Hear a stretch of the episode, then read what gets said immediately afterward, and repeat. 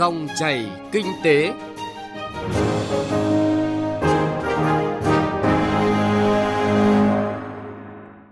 tập viên Bảo Ngọc xin chào quý vị và các bạn. Thưa quý vị, thưa các bạn, đảm bảo vững chắc an ninh năng lượng quốc gia là nền tảng, đồng thời là tiền đề quan trọng để phát triển kinh tế xã hội. Phát triển đồng bộ, hợp lý và đa dạng hóa các loại hình năng lượng, ưu tiên khai thác, sử dụng triệt để và hiệu quả các nguồn năng lượng tái tạo, năng lượng mới, năng lượng sạch, sử dụng năng lượng tiết kiệm hiệu quả, bảo vệ môi trường phải được xem là quốc sách quan trọng và trách nhiệm của toàn xã hội. Quan điểm chỉ đạo này đã được Nghị quyết 55 năm 2020 của Bộ Chính trị hiện thực hóa bằng 10 nhiệm vụ giải pháp rất cụ thể. Tuy nhiên, trong triển khai thực hiện có rất nhiều vấn đề đặt ra, phải làm trong cả trước mắt và lâu dài để vượt qua những khó khăn do tác động từ đại dịch COVID-19 tới cộng đồng doanh nghiệp và nền kinh tế cũng như đời sống xã hội nói chung. Ngành năng lượng nói riêng đáp ứng tầm quan trọng của việc sử dụng năng lượng tiết kiệm và hiệu quả, cũng như cam kết đưa phát thải ròng bằng không vào năm 2050 của Chính phủ tại Hội nghị Thượng đỉnh về biến đổi khí hậu của Liên Hợp Quốc lần thứ 26, COP26. Net Zero và những vấn đề đặt ra trong sử dụng hiệu quả năng lượng là nội dung phần 3, cũng là phần cuối của loạt bài COVID-19 đã ảnh hưởng như thế nào tới việc sử dụng hiệu quả năng lượng ở Việt Nam của phóng viên Nguyên Long. Mời quý vị và các bạn cùng nghe. Tại buổi tiếp, ngài Alok Kumasama, Chủ tịch Hội nghị Thượng đỉnh về biến đổi khí hậu của Liên Hợp Quốc lần thứ 26, gọi tắt là COP26, ngày 14 tháng 2 vừa qua, tại trụ sở Bộ Công Thương, Bộ trưởng Nguyễn Hồng Diên chia sẻ, ngay sau Hội nghị COP26, thực hiện chỉ đạo của Thủ tướng Chính phủ để đưa phát thải ròng về Net Zero, tức là bằng không, vào năm 2050, theo cam kết của Chính phủ Việt Nam, Bộ Công Thương đã xây dựng phương án cập nhật lại dự thảo quy hoạch điện 8 theo hướng tiếp tục giảm mạnh nguồn điện than, phát triển mạnh điện khí, nhất là điện khí LNG để đảm bảo an ninh năng lượng và tăng khả năng hấp thụ nguồn điện sử dụng năng lượng tái tạo sẽ được phát triển mạnh với quy mô lớn, đồng thời đẩy mạnh sử dụng năng lượng tiết kiệm và hiệu quả. Cụ thể về kế hoạch phát triển nguồn năng lượng tái tạo trong dự thảo quy hoạch điện 8 đang được cập nhật, Bộ trưởng Bộ Công Thương Nguyễn Hồng Diên cho biết. Trong cái dự thảo quy hoạch điện 8 thì đã tính toán cơ cấu nguồn điện với tỷ lệ năng lượng tái tạo, chủ yếu là điện gió tăng rất cao. Năm 2030 thì tổng công suất nguồn điện sử dụng nguồn năng lượng tái tạo, không kể thủy điện thì đạt quy mô là 38 GW, chiếm tỷ lệ khoảng 24%. Tôi được biết là bây giờ là các cái quốc gia phát triển như là Mỹ cũng mới chỉ khoảng 14-15%. Và chúng tôi nâng lên cái mức 24-25% như này là cái mức có thể nói là rất là cách mạng. Đến năm 2045 thì cả nguồn điện gió và điện mặt trời thì đều phát triển mạnh. Tổng quy mô công suất năng lượng tái tạo trừ thủy điện thì đạt được mức khoảng 156 GW và chiếm tỷ lệ khoảng 45% trong cơ cấu nguồn điện. Các mục tiêu về phát triển nguồn năng lượng tái tạo như chia sẻ của người đứng đầu ngành công thương Việt Nam vừa rồi cao hơn nhiều so với các chỉ tiêu được dự báo tại nghị quyết số 55 của Bộ Chính trị 2 năm trước. Theo các chuyên gia, để đạt được net zero, tức là phát thải ròng bằng không vào năm 2050, thì ngay cả tỷ lệ tiết kiệm năng lượng trên tổng tiêu thụ năng lượng cuối cùng so với kịch bản phát triển bình thường cũng phải đạt cao hơn mức khoảng 7% vào năm 2030 và khoảng 14% vào năm 2045 đặt ra tại nghị quyết số 55. Phó giáo sư tiến sĩ Bùi Xuân Hồi, giảng viên cao cấp bộ môn Kinh tế năng lượng, trường Đại học Bách khoa Hà Nội cho rằng, mặc dù các quy hoạch điện trước đây cũng như dự thảo quy hoạch điện 8 đang được lập cũng đã tính đến vai trò của việc sử dụng điện tiết kiệm và hiệu quả, song đã đến lúc cần nghiên cứu một cách nghiêm túc, mạnh dạn tính tới số megawatt nguồn cung điện cụ thể trong quy hoạch điện từ hoạt động tiết kiệm năng lượng thay cho số megawatt điện phải đầu tư thêm từ các nhà máy sản xuất điện để cung cấp cho hệ thống. Trong cái bài toán quy hoạch ấy, thì mình phải tính đến cả cái kịch bản, tức là quản lý phụ tải ấy. Là bây giờ là phụ tải nó đang bình thường như thế, tôi thực hiện bài toán quy hoạch, nhưng trong cái kế hoạch tương lai là tôi thực hiện các cái chương trình sử dụng hiệu quả tiết kiệm điện, tôi sử dụng cái chương trình gọi là điều chỉnh phụ tải để từ đó nó dẫn đến cái câu chuyện là cái nguồn cung ứng nó đáp ứng, nhưng mà là đáp ứng theo kịch bản đã tính đến cái sử dụng hiệu quả tiết kiệm điện và cái kịch bản điều chỉnh nhu cầu ấy kìa. Đồng quan điểm này, tiến sĩ Đoàn Văn Bình, Viện trưởng Viện Khoa học Năng lượng nhấn mạnh, việc sử dụng năng lượng ở Việt Nam còn rất lãng phí. Vì vậy, việc tính toán các kịch bản cung ứng năng lượng phải gắn với các kịch bản tăng trưởng kinh tế theo hướng tiêu dùng hiệu quả, cung cấp tới hạn, chứ không phải đáp ứng bằng mọi giá. Cái chiến lược phát triển năng lượng của Việt Nam đang ở cái gọi là bên cung. Hiện nay cả nền kinh tế đè nặng lên cái ngành năng lượng. Nền kinh tế chỉ biết rằng là năm nay, 5 năm tới phát triển kinh tế là 5% hay 7% và yêu cầu là hết 200 triệu TOE năng lượng.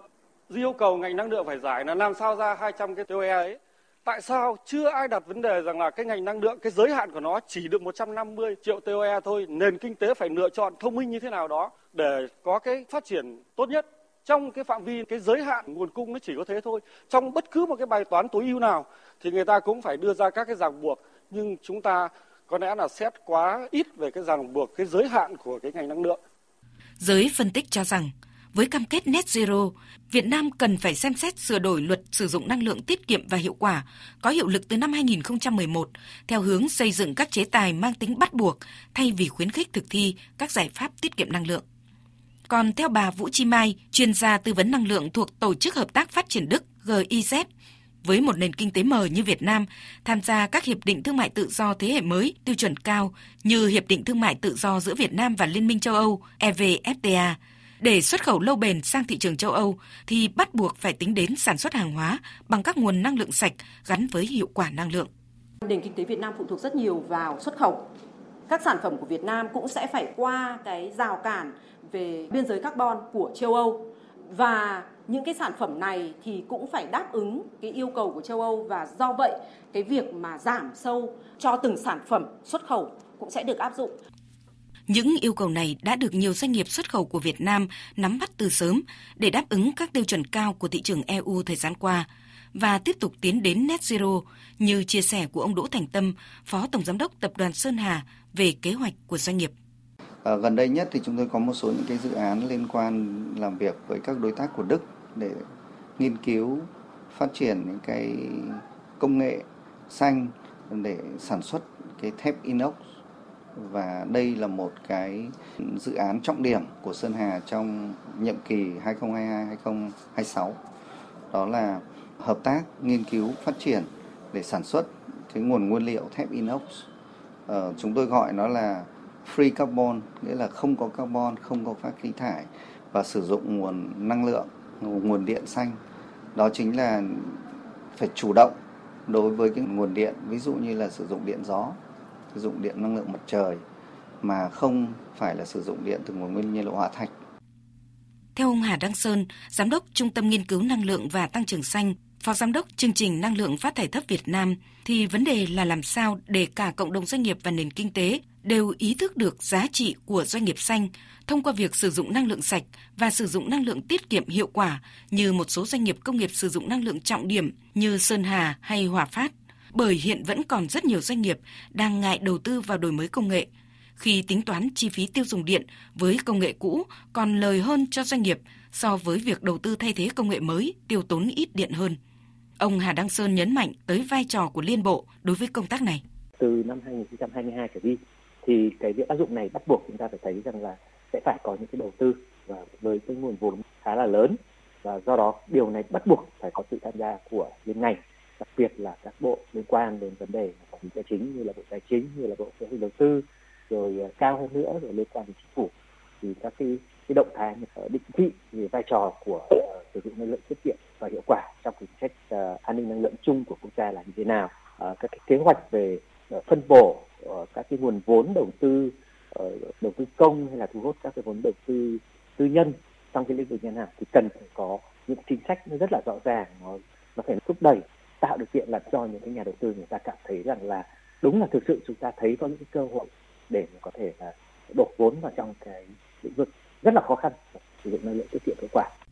Rõ ràng vai trò của việc sử dụng năng lượng tiết kiệm và hiệu quả đã được tính đến từ lâu, và cụ thể là chương trình mục tiêu quốc gia về sử dụng năng lượng tiết kiệm và hiệu quả đã được triển khai từ năm 2006, đến nay đã chuyển sang giai đoạn 3 của dự án.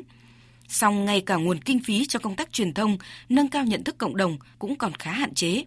Ý kiến của ông Trịnh Quốc Vũ, Phó Vụ trưởng Vụ Tiết kiệm Năng lượng và Phát triển Bền vững Bộ Công Thương sau đây cho thấy những hy vọng mới cho chương trình mục tiêu quốc gia về sử dụng năng lượng tiết kiệm và hiệu quả giai đoạn 2019-2030 của quốc gia. Chúng tôi cũng hy vọng là trong năm 2022, khi mà chúng ta có một cái chương trình chuyển đổi năng lượng bền vững,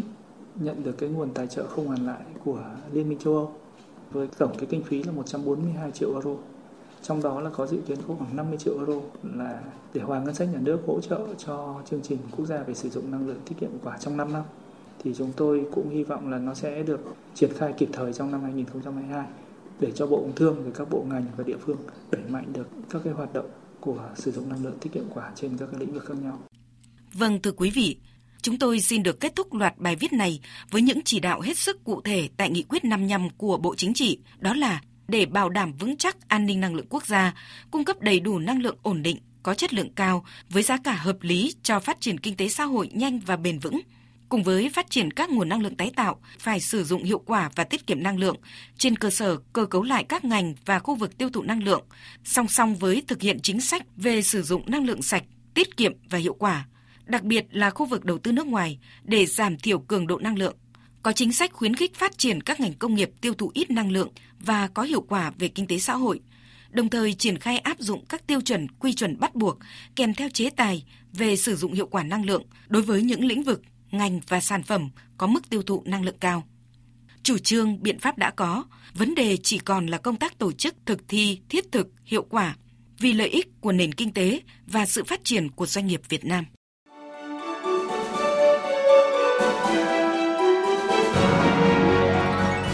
Dòng chảy kinh tế, dòng chảy cuộc sống.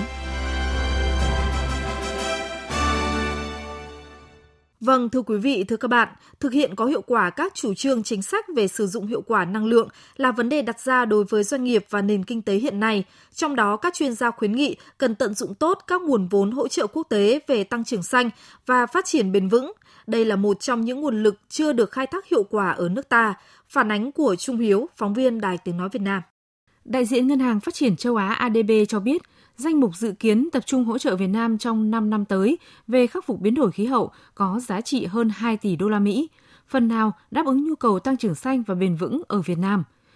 Tuy cung và cầu tài chính xanh là rất lớn, nhưng hình thành và triển khai thành dự án ở Việt Nam lại còn nhiều vướng mắc, nhất là về năng lực thực thi. Ông Nguyễn Minh Cường, chuyên gia kinh tế trưởng Ngân hàng Phát triển Châu Á ADB tại Việt Nam cho biết. Nói tỉnh, dự án đô thị loại 2 thích ứng biến đổi khí hậu. Thế thì ADB huy động được 13 triệu tiền hỗ trợ không hoàn lại, viện trợ không hoàn lại của Hà Lan. Thế nhưng mà 3 năm dự án không phê duyệt. 3 năm dự án chị vẫn chưa duyệt được. Và vướng mắc ở cơ chế ở đây, tất nhiên là vướng mắc cả phía nhà tài trợ, vướng mắc cả phía Việt Nam. Ở đây không phải là một nói một phía mà chúng ta phải nói một cách công bằng cả hai phía. Thế nhưng mà ở đây trước hết là có những cái khi chúng ta huy động được. Chưa khai thác hiệu quả nguồn tài chính xanh từ các chương trình hỗ trợ quốc tế cho tăng trưởng xanh và chống biến đổi khí hậu ở Việt Nam là thực tế cần thay đổi. Ông Nguyễn Anh Dương, trưởng Ban Nghiên cứu Tổng hợp, Viện Nghiên cứu Quản lý Kinh tế Trung ương lưu ý, các bộ, ngành và địa phương cần chủ động nghiên cứu đề xuất giải pháp và dự án cụ thể để tiếp cận nguồn lực hỗ trợ từ quốc tế. Bản thân các hiệp định thương mại tự do thế hệ mới như là CPTPP hay là Hiệp định Thương mại Tự do Việt Nam-EU cũng có những cái quy định liên quan đến thương mại và phát triển bền vững, và song song với việc bắt chúng ta phải cam kết thực hiện phát triển bền vững để gắn với thương mại thì họ cũng có một cái chương mà tôi rất tiếc là hầu hết tất cả các bộ ngành của Việt Nam rất ít quan tâm, là đấy là cái chương về hợp tác và nâng cao năng lực. Đấy là cái chương duy nhất mà Việt Nam không phải cam kết mà được nhận cam kết hỗ trợ từ nước ngoài. Chỉ có vấn đề là chúng ta có phải xây dựng được các cái đề xuất, và trong đó thì cái lĩnh vực liên quan đến thích ứng với biến đổi khí hậu là một cái lĩnh vực ưu tiên, và chúng ta có thể là xây dựng và lồng ghép vào những lĩnh vực cụ thể để có thể tiếp cận được cái nguồn lực hỗ trợ từ bên ngoài. Cơ quan quản lý nhà nước cần hoàn thiện các cơ chế trung gian, hình thành các cơ cấu mềm để hiện thực hóa việc kết nối dòng tài chính xanh hỗ trợ từ quốc tế. Trong đó, chuyên gia nhấn mạnh cần sớm xây dựng được mô hình ngân hàng xanh, hoạt động thực sự hiệu quả cũng như phát triển các dịch vụ cung ứng tài chính xanh cho các dự án trong lĩnh vực tăng trưởng xanh, sử dụng hiệu quả năng lượng cũng như chống biến đổi khí hậu ở Việt Nam. Quý vị và các bạn vừa nghe chương trình Dòng chảy kinh tế với chuyên đề sử dụng năng lượng hiệu quả, tận dụng tốt nguồn lực hỗ trợ quốc tế để giúp nền kinh tế tăng trưởng xanh, phát triển bền vững. Chương trình do biên tập viên Trung Hiếu biên soạn và thực hiện. Xin chào và hẹn gặp lại quý vị và các bạn trong các chương trình sau.